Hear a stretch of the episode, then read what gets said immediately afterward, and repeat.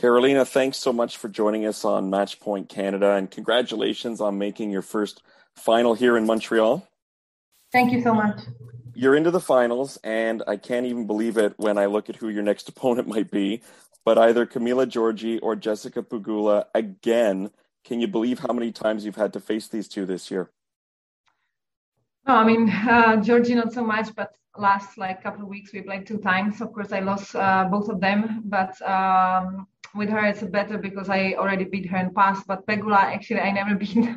so, uh, but I believe it's final. You know, I think it's a different match because it's the last match of the tournament. I never played them in the final. So, um, and I think my game was quite solid this week. So I believe I have a good chance to beat both of them. I've got to ask you: Is there one you're looking forward to facing more than the other? It's tough to say, but maybe I would still choose Giorgi. but it's really tough to say. A little extra motivation for sure, either way. Um, I want to look back to earlier this summer. You had such a fantastic result at Wimbledon. So, as well, congratulations on that great performance. How special was it for you to make the finals there? I mean, very special because I never went this far in Wimbledon, and of course, it's been a couple of years since I was playing the last uh, final in New York in uh, in Grand Slam, and actually didn't reach maybe last year really the second week of the Slam. So uh, it just gave me some like you know like confidence and just believe that uh, the things which we are doing they are working and. Um, yeah, and I think I played some great matches. I beat some good players. Even the final was amazing match. So um, yeah, it kind of gave me also like more motivation to um, to play better now. Where do you keep the runner-up trophy that you got there at Wimbledon? That's a good question. So far, I don't know where is it because it keep like traveling. I just showed to my family, of course, to friends, then in, in one like tennis club. I think I'm pretty confident it's in my home right now, but because it's like um it's a plate, then you can't really like you know. I think it's still in the box and I don't really. I mean, I have like a wall where, uh, or my husband more. He's more proud on on these trophies than me. So we keep like all of them there, but I don't really like have a look on them much.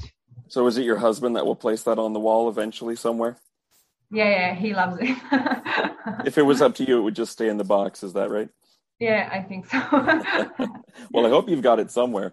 Um, I wanted to ask about uh, your partnership with Sascha Bajin this year, who was added to your team. Uh, what impact has he made on you uh, so far in your in your collaboration? No, I mean I love to work with him, and I'm super happy we managed to because already like a couple of years I was thinking about him, and um, so super happy we managed to like you know like put ourselves together and um, he's super positive guy. Uh, he has so much like energy. And i think that's exactly what i need you know especially in some moments where maybe the year is not going so well or the results are not going your way. I think he's exactly uh, what i need. And um, i mean and he believes in me which is like the most important thing for me you know that the team is behind me no matter what. And and we kept working and and finally like because the beginning of the season was not the best, and finally uh, the second part is is much better. So um, I'm happy for that. Yeah, he's probably pretty happy for that too, I would imagine. I hope. how, how, does it work when you're looking for a new coach? Do do you make calls and reach out? Do available coaches send messages to you? Are you getting like DMs in your Instagram? How does that process happen? No, not really, but of course, like some of them, not many messages I'm getting, but maybe through my agent, you know, or through some people, like I get messages, okay, maybe he would be interested, or maybe he's like free, you know.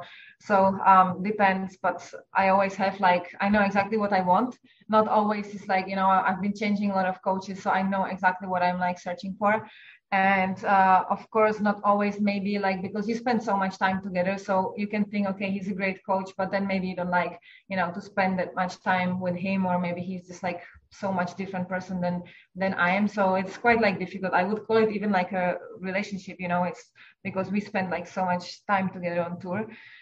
But um, yeah i mean it was my goal like to, to be with sasha because as i said we tried already like a year ago or two years ago. So I'm happy that it worked out. My last question for you is your nickname, the Ace Queen, which is so fantastic, by the way. Mm-hmm. How did that first come about?